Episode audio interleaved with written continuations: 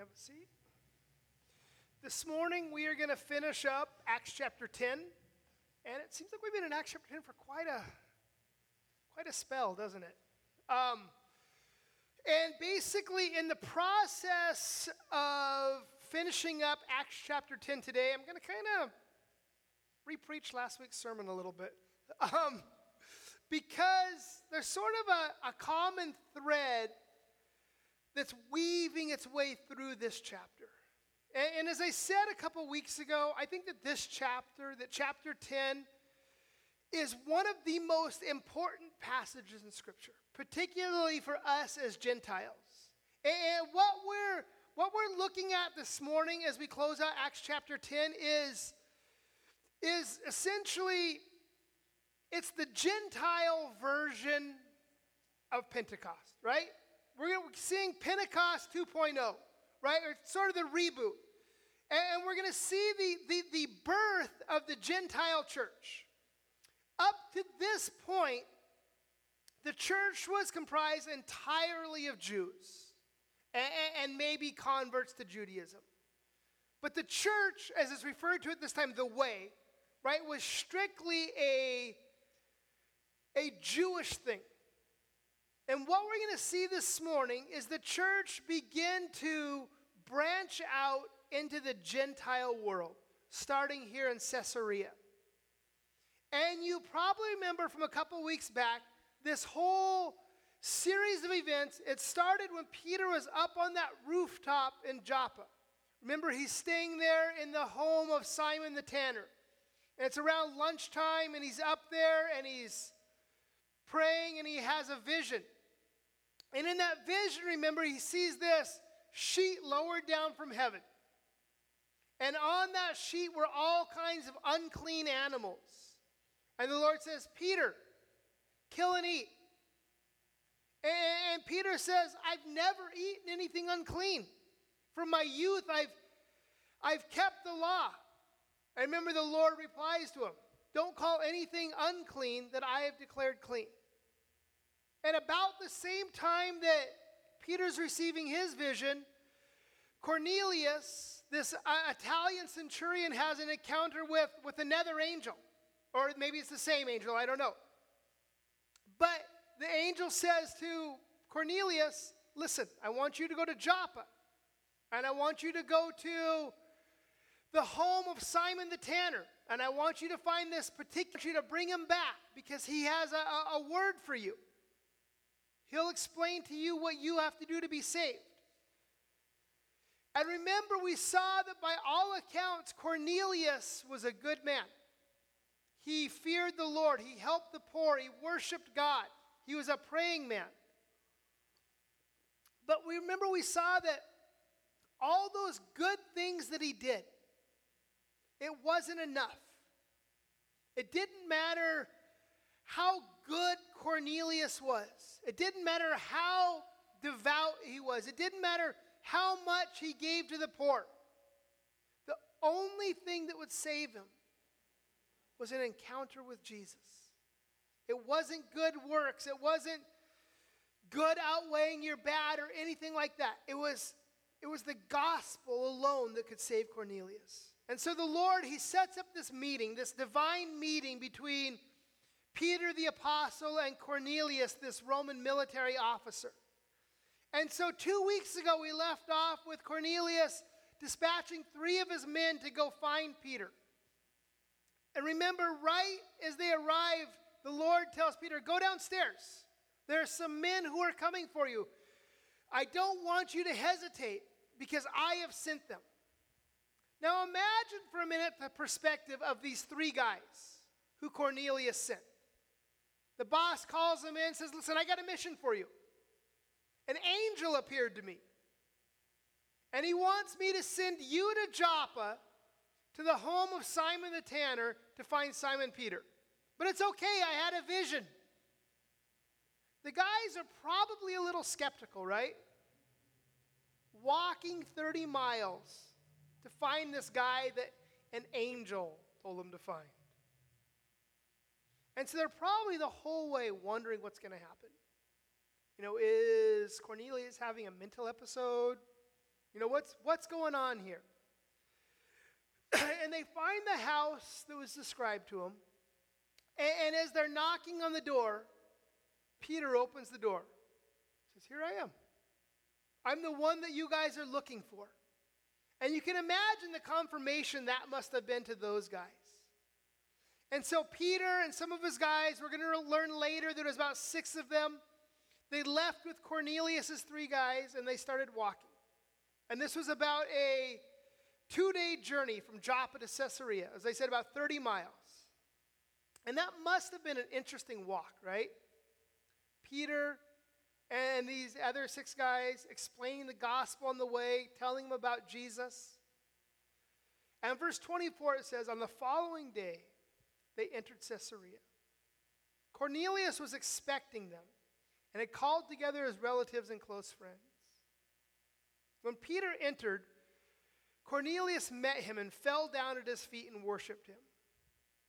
But Peter lifted him up, saying, Stand up, I too am a man.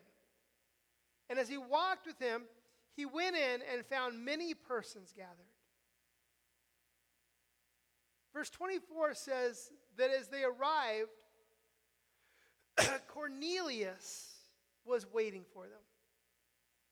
Now, I think that tells us something about Cornelius' faith, doesn't it? That he trusted that much that what the Lord said was true he invited all of his friends over, believing that Peter was going to show up. I mean, he's putting a lot on the line there, isn't he? You know, a lot of his reputation on the line. And when the entourage arrives, you know, I, it seems like Cornelius is a little bit excited, right? He's got all his friends there, he's got his family, he's got his servants, he's got his, his co workers, he's got other officers there. They're all gathered up. And Peter gets ready to enter the home. And this is most likely the first time in Peter's life that he's ever entered the home of a Gentile. And this would have been sort of a big thing from a, a, a new thing for a couple of reasons. I have had the privilege of, of traveling quite a bit and, and getting to live abroad for quite a bit of my life. And one thing that I've always found interesting is visiting people's homes in other countries, or even visiting foreigners' homes in our own country, right? There's always new customs. It's always interesting to see how people live.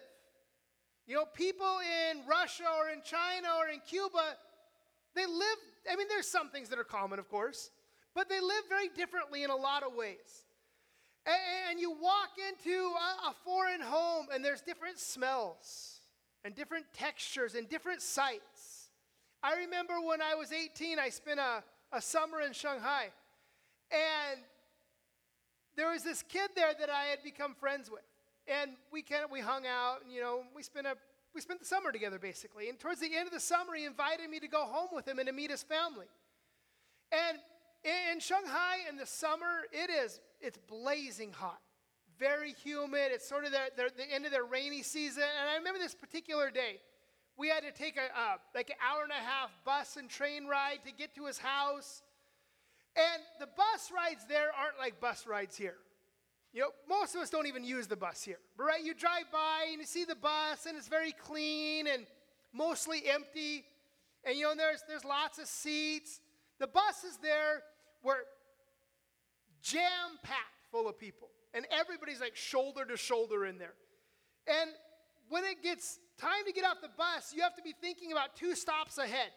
And you have to start kind of wiggling your way through the crowd and squeezing your way towards the door. So we went through all that, and we got to my friend's house. His English name was Norm. We got to Norm's house, and um, I gave him that name, by the way. Uh, I don't know why I just thought of that, but for some reason, I we we anyway. We got to Norm's house, took off our shoes, and um, his mom rushed out to meet us, and she gave me a steaming hot glass of water to refresh myself after that long journey on that hot day. And uh, you know, different cultures do things differently, don't they?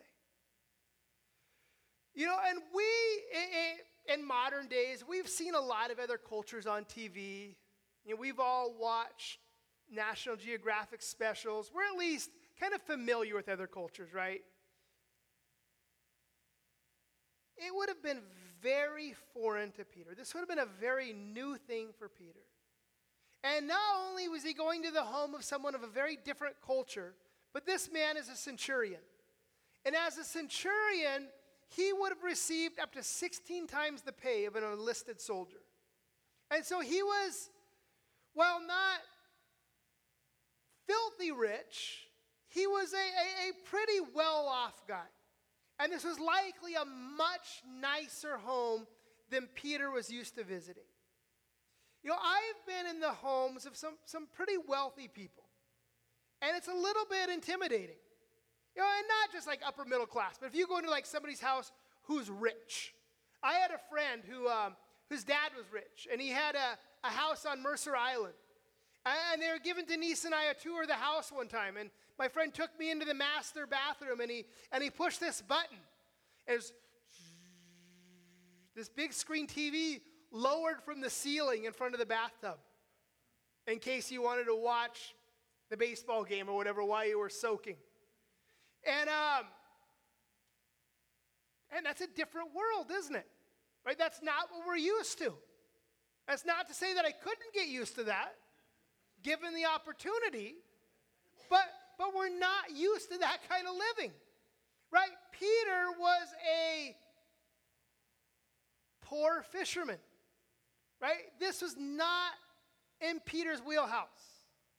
You know, and, and Peter at this point, he's coming from Simon the tanner's house.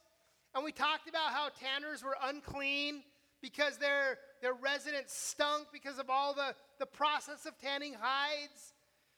You know, so Simon or Peter's coming. He's probably not well dressed. He's probably smelling a little funky. And he walks into the home of this rich military officer. And what happens? The guy falls down at Peter's feet and begins to worship. And what does Peter do? Well, he's the first pope, so he holds out his hands. Like three of you got the joke. You know what? Isaiah has this little thing where you push this button and it makes all kinds of sound effects. And one of them is like an applause thing. I'm going to bring that. So when I make jokes, I can just push that button. And if nobody else laughs, I'll hold it to my mic so the recording sounds like you guys are laughing. You guys are terrible. Um, so I remember one day, a number of years back, I was um, at the church building of the church that I used to pastor. And we used to do a lot of like cleaning and church maintenance on, um, on Saturdays. And different people from the church would come out, and sometimes we'd hire some of the local guys who were hanging out around the church to cut the grass, or there had these drains that would go in front of the church that drained out into the sea, and they would get filled with garbage and stuff, so we'd pay these guys to clean it out. And so this guy was there, and he's asking me if, um, if I had any work that he could do around the church. And, um, and, and, the guy, he wouldn't leave. And the whole time, he keeps calling me father or reverend. Reverend, or father, or, or, you know, all, the, all these things. And um, father, do you have any work that I can do? And I tried saying, you, know, you don't really have to call me father. And, and eventually, we got to the point where I said, look, we don't have anything for you to do. And, and in Belize, everybody kind of does this thing, and we do it here a little bit too, you know, kind of little fist bump thing. And people do it a little more now in COVID. But in Belize, they call it punch out. Everybody you know, does a little punch out, kind of catch you later. And so I said, sorry, we don't have any work. And I said, I'll catch you later. And I went to kind of give him the little punch out. And he grabbed my hand, and he bowed, and he kissed my hand. yes, awkward. It's the first time for everything. So Peter, he walks in, and the, you like that, huh? Yeah. So Peter, he walks in, and um, the guy falls down worshiping him. And Peter says, Get up. He says, I'm a guy just like you are. It's interesting, there's a statue of Peter. Every time I look at you, she's like cracking up at that. Now I can't quit smiling about it. Thanks, Brittany. Um, there's a statue of Peter in Rome. And on the statue of Peter in the Vatican, his big toe is entirely worn smooth. It's worn off, it's gone. Because what happens is people would come to the Vatican on their pilgrimages, they would kiss the toe of, of the statue of Peter. And so many hundreds and thousands of people kissed the toe that it was finally, excuse me, worn completely smooth. And I was thinking about that. How much Peter, right, this Peter, the, the biblical Peter, would have hated people bowing down and, and kissing the, the, the, the toe of the statue of him. Because it went against everything that he taught, didn't it? Everything that he preached. Remember Peter and John there in Acts chapter 3, they're at the temple, and they and remember they they heal that guy who was paralyzed. And remember he gets up and it says that he's that he's leaping and he's praising the Lord, and, and people gather around and they're amazed. And and the people begin to, to, to, to want to worship Peter. And Peter tells the crowd, he says, Look, we're pretty amazing. You can go down, bow down just a little bit. You can kiss my hand just a little bit if you want to.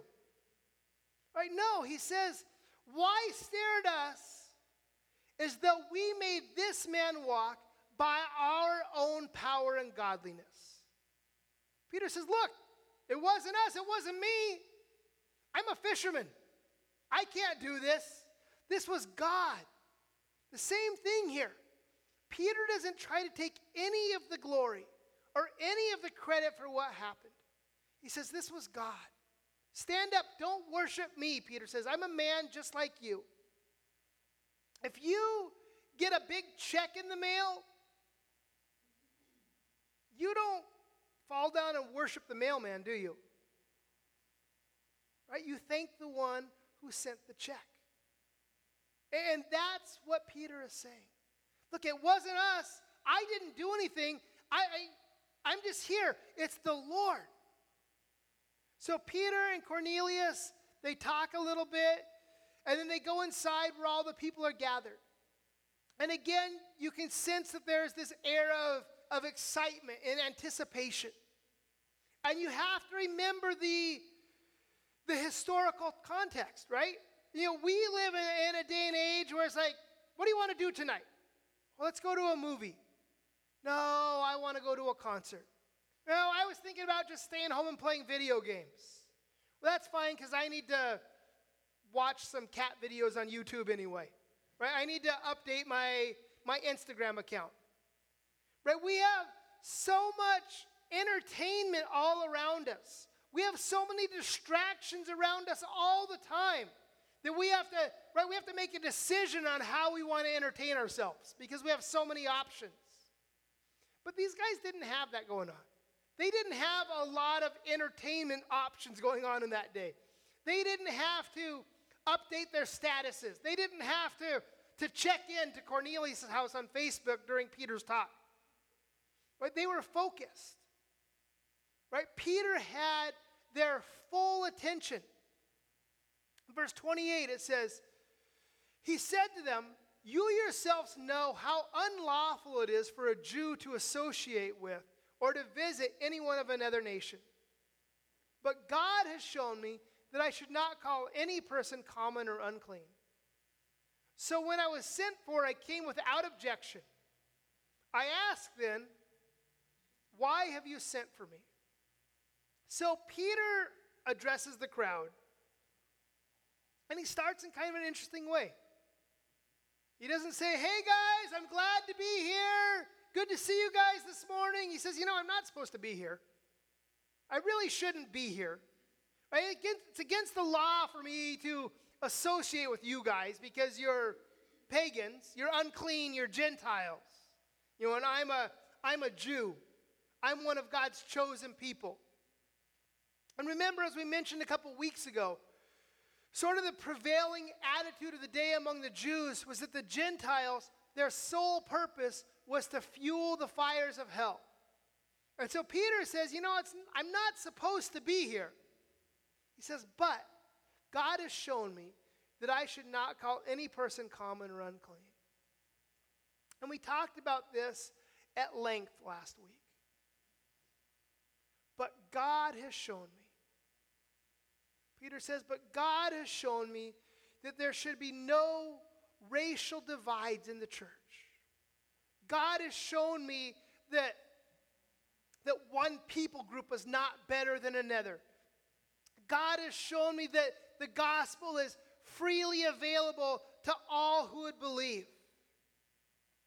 This broken, fallen, sinful world that we live in is full of people who think they're better than other people, aren't they? A lot of people think they're better than other people based on culture, based on race, based on social or economic statuses.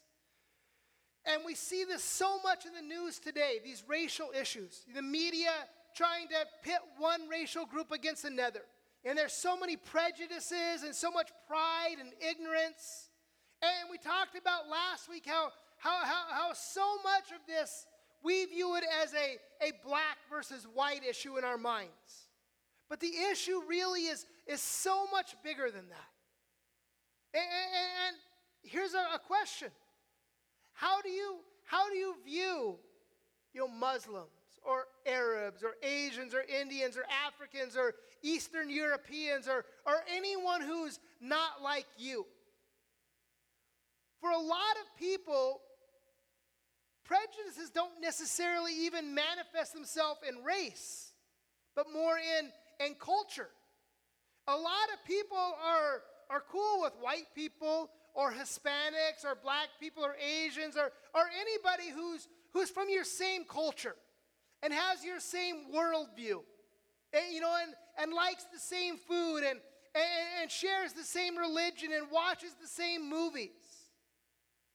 But people who talk different, or eat different, or dress different. It's very easy to start to discriminate in your hearts against those people. And those kind of prejudices, they don't even have to be overt. Sometimes they can manifest themselves with, with a smile and pleasantry, even. You know, and you think, wow, I, I was nice to them. I'm such a good person. But what feelings is your heart harboring towards people who are different? You know, redneck racists who wear a white hat, or, or, or Black Panthers, or, or you know, those kind of groups, they're very easy to identify, right? But here's the reality prejudice is prejudice, no matter how well you dress it up when you take it out right? Sometimes we just have a different criteria for choosing who we're going to discriminate against. But regardless, when we harbor those attitudes in our heart, it's sin. You know, and we as Christians, we, we all the time we say, you know, the gospel transcends race, all that, you know, Jesus died for everybody. But the things that we say and the things that we do don't always line up, do they? Man, that's wrong. And Peter's addressing that here. He says, Look, Jesus didn't die for the Jews only or for the Gentiles only. He died for the sins of humanity. He died for all of us so that we could find new life in Him, so we could find hope and peace and restoration in Him. And we need to learn to reflect that attitude, the attitude of the Father. For God so loved the world, everyone, not just a, a select people group. Remember last week we looked at, at Romans 10 11. It says, For scripture says, everyone who believes in him will not be put to shame. For there is no distinction between Jew and Greek. For the same Lord is Lord of all bestowing his riches on all who call on his name. For everyone who calls on the name of the Lord will be saved. And we talked about Genesis 1, how each one of us, we're all created in the image of God. We're all image bearers of God. We're all lost sinners for whom Christ died. And that's why Paul said in Romans 1:16, "For I am not ashamed of the gospel, for it is the power of God for salvation to everyone who believes, for the Jew first and also the Greek." It's the power of God for salvation for everyone who believes. Now listen. Here's what I appreciate about this passage in Acts 10. One of the things that I appreciate we see here that Peter had harbored these attitudes and biases towards other people. And I'm not going so far as to say that Peter was a racist, or, but, but he definitely had some prejudices and some biases in his heart. But the Lord revealed the issue, and Peter repented. The Lord revealed the issue, and Peter changed. He didn't stay the way he was. And you know what? We might find ourselves this morning with, with some ungodly attitudes towards other cultures or other people groups. But we can repent of those things and ask God to change our hearts. And we can take steps to engage people who are different than us and to love them. And when those old attitudes start to creep back in, we can repent again and continue down that path. Peter says, But God has shown me that I was wrong in my way of thinking. God has shown me that I was wrong in my views of race. God has shown me that my heart was wrong when I looked down on other people. Peter says, We thought we were better than you guys, but we were wrong. And the Lord revealed that, Peter says. So I have come to you. In verse 30, Cornelius said, Four days ago, about this hour, I was praying in my house at the ninth hour. And behold, a man stood before me in bright clothing. And he said, Cornelius, your prayer has been heard, and your alms have been remembered before the Lord. Send therefore to Joppa and ask for Simon, who is called Peter. He is lodging in the house of Simon, a tanner by the sea. So I sent for you at once, and you have been kind enough to come. Now, therefore, we are all here in the presence of God to hear all that you have been commanded by the Lord. Cornelius says, I was in prayer and fasting. An angel appeared to me. And he says, Your prayers have been heard. I've seen your your heart for God, and I've seen your care for people. So here's what I want you to do. He says, I want you to go find Peter in Joppa. He has a message for you. And so Cornelius says, Look, here you are, here we are. So what's the message? What's the word? What do you have for us, Peter? And so Peter, verse 34, opened his mouth and said, Truly I understand that God shows no partiality but in every nation, anyone who fears him and does, what is right is acceptable to him. As for the word that he sent to Israel, preaching the good news of peace through Jesus Christ, he is Lord of all, you yourselves know what happened throughout all Judea, beginning from Galilee after the baptism that John proclaimed. How God anointed Jesus of Nazareth with the Holy Spirit and with power and he went about doing good and healing all who were oppressed by the devil, for God was with him. Look at verse 34. Truly, I understand that God shows no partiality. God doesn't show favoritism.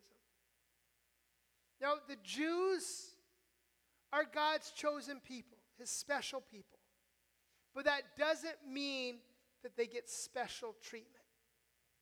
God accepts those who fear him and do what is right, it says. And Peter says, the message for Israel was this that there's peace through Jesus Christ. Right? That's the gospel message.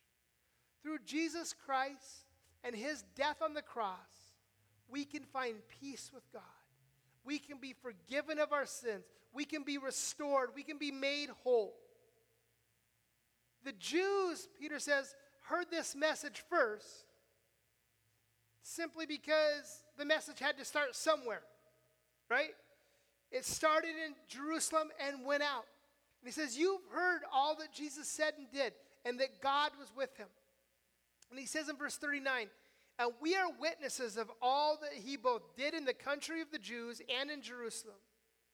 They put him to death by hanging him on a tree.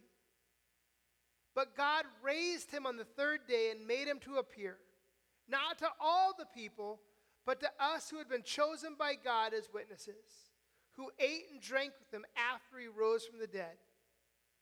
And he commanded us to preach to the people and to testify that he is the one appointed by God to be the judge of the living and the dead. To him, all the prophets bear witness that everyone who believes in him receives the forgiveness of sins through his name. So Peter says this He says, Look, I was there. I was an eyewitness. I was, I was one of the 12. Right? We saw the whole thing. We, we saw the miracles. We saw the teachings. We, we knew Jesus personally. Peter says, Look, I was there when he turned the water into wine. I was there when he walked on water. I heard the, the Sermon on the Mount with my own ears.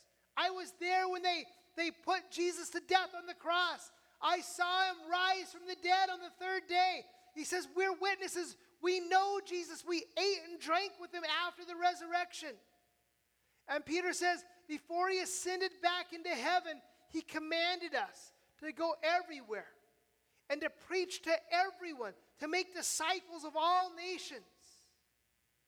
He says, Jesus is the one that the prophets foretold that everyone who believes in him receives forgiveness of sins through his name.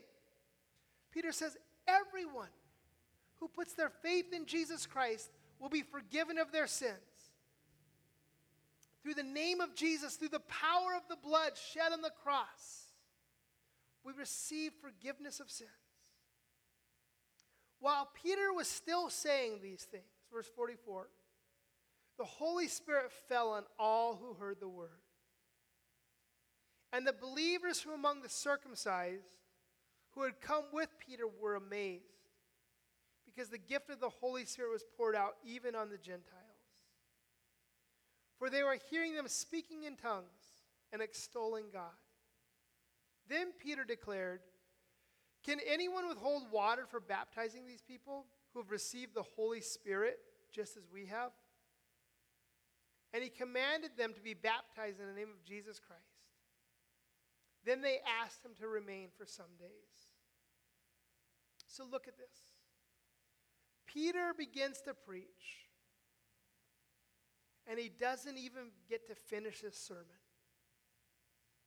And the Holy Spirit falls on this group of Gentiles. It's like the Lord couldn't wait to get the party started. And it's just like at Pentecost. The Holy Spirit fills on these people. And it says, those of the circumcision, right, the Jewish Christians, they were amazed that God was moving among the Gentiles. That it wasn't just them, that it wasn't just a, a Hebrew thing. And look, the people were speaking in tongues, just like on Pentecost. They had the gift of the Spirit, just like at Pentecost. And I don't think it's by accident that this looked just like Pentecost. I think that the Lord did it this way to firmly establish in the hearts of these Jewish believers that the church was expanding, that it was no longer just a, a Jewish thing.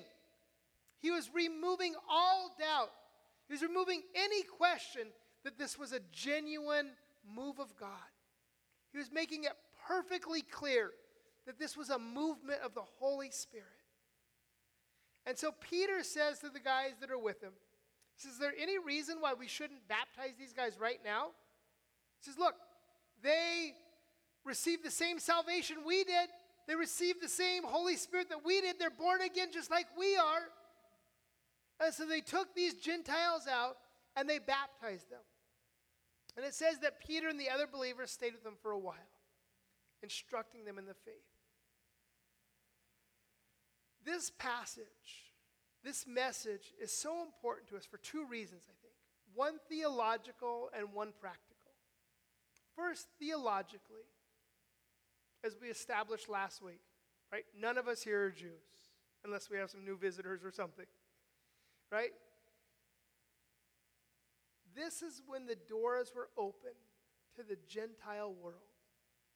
This is when the Lord made it clear that the message of the gospel wasn't for the Jews only, that salvation was equally available to all men, that whoever calls on the name of the Lord shall be saved. Practically, it's important for us because it forces us as believers to look at the attitudes that we have towards other people.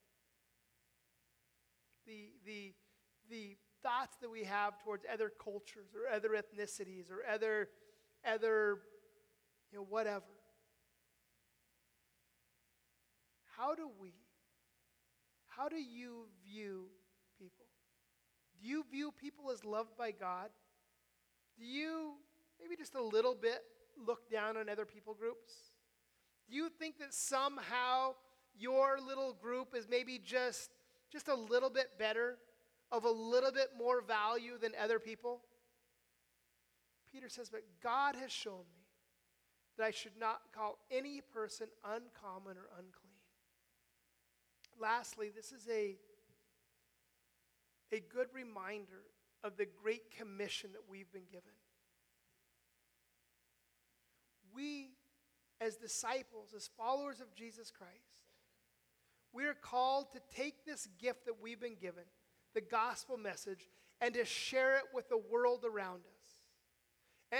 And, this gospel message, it really does transcend race and culture and creed and, and sex and economics and all those things. It is the power of God for the salvation of all men, of all humanity.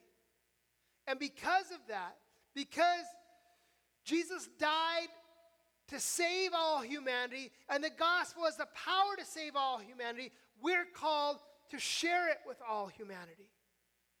And we, right now, we find ourselves in a very unique season, don't we? There are a lot of people right now who are hurting. There are a lot of people who are confused. There are a lot of people who are lacking hope. This is a this is a, a, a, a dark and desperate time for many people. And as you know, there are, there are new lockdown measures going into effect tomorrow. And, and, and these new restrictions, they could be the final straw for a lot of people who are locked in and alone. And here's the thing we have the answer, we have hope. We need to unleash it. We need to unleash the Word of God. We need to unleash the gospel message and let it do its work. And here's the cool thing about the gospel the more you share it, the more you have of it. Right? The more you send it out, the more you send the gospel message out, the more you get to experience the goodness of God in your life as you see Him moving in the, in the hearts and the lives of people around you. And I want to encourage you this holiday season. Let this be the season for boldness and for clarity. Let this be the season where you proclaim the name of Jesus to everyone around you. And lastly, I want you to do this. And this is something you can do right now. I know you have your phones because I already saw you out putting in the church address. I want you to take an inventory right now of the people who you haven't seen lately, whether at church or at work or wherever. Who's missing? Who's trapped at home right now? Actually, take out your phones right now and do this. Make a list of people that you can check on and that you can contact and make sure that, that they know that you're thinking of them and that you're praying for them and that they're loved and that they're missed. And second, we're going to pray in just a minute. And I'm going to ask the Lord to show each one of us a couple people that He would like us to be praying for and that He would like us to share our faith with during this holiday season. Let's pray. Heavenly Father, we ask that very thing right now, Father. I pray for each one of us here that you would just bring to our hearts and minds somebody that you would that you would have us share with, Lord. Just bring into our mind's eye that a couple of names of people that we can continue to lift up and that we can share a reason for the hope that's within us, Lord. And we pray that you would just give us consistency and boldness to, to share our faith with those people, Father. We ask that in your name, Jesus. Guys, if as we just prayed, if the Lord puts somebody specific on your heart, if somebody's name or image popped into your mind, take your phone out and write that name down. Don't forget. Don't let that go away. The Lord has put that person in your heart for a reason. That person needs to hear the gospel message. They need to hear that message of hope. They need to hear the good news that's available to them. Because you don't know how close they might be to doing something drastic during this time. I encourage you guys to be faithful and to be responsible and to be good stewards with the gift that you've been given and the message that you've been entrusted to. Be blessed today, guys. Amen. Let's stand. Let's respond to this.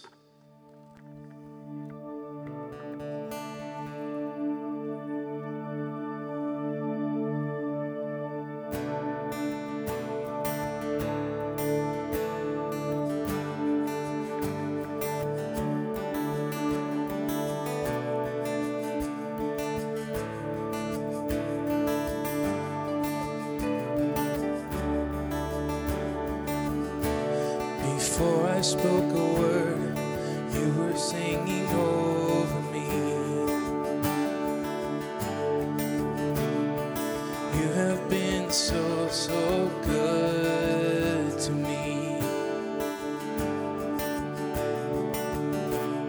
Before I took a breath, you breathed your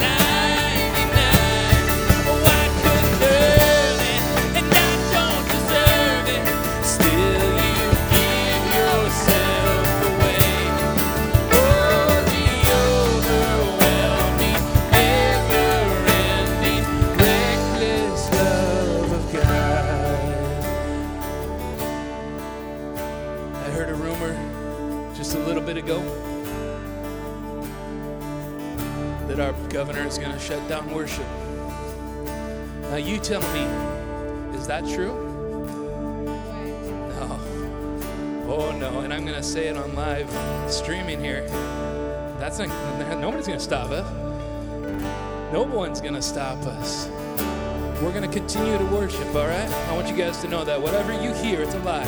All right, we're going to continue to worship. You know, because we have been we have been created to worship. That is what's, what is unique about each of us, intimately and wonderfully made by the Lord our God. Amen. To create and worship through song, through art.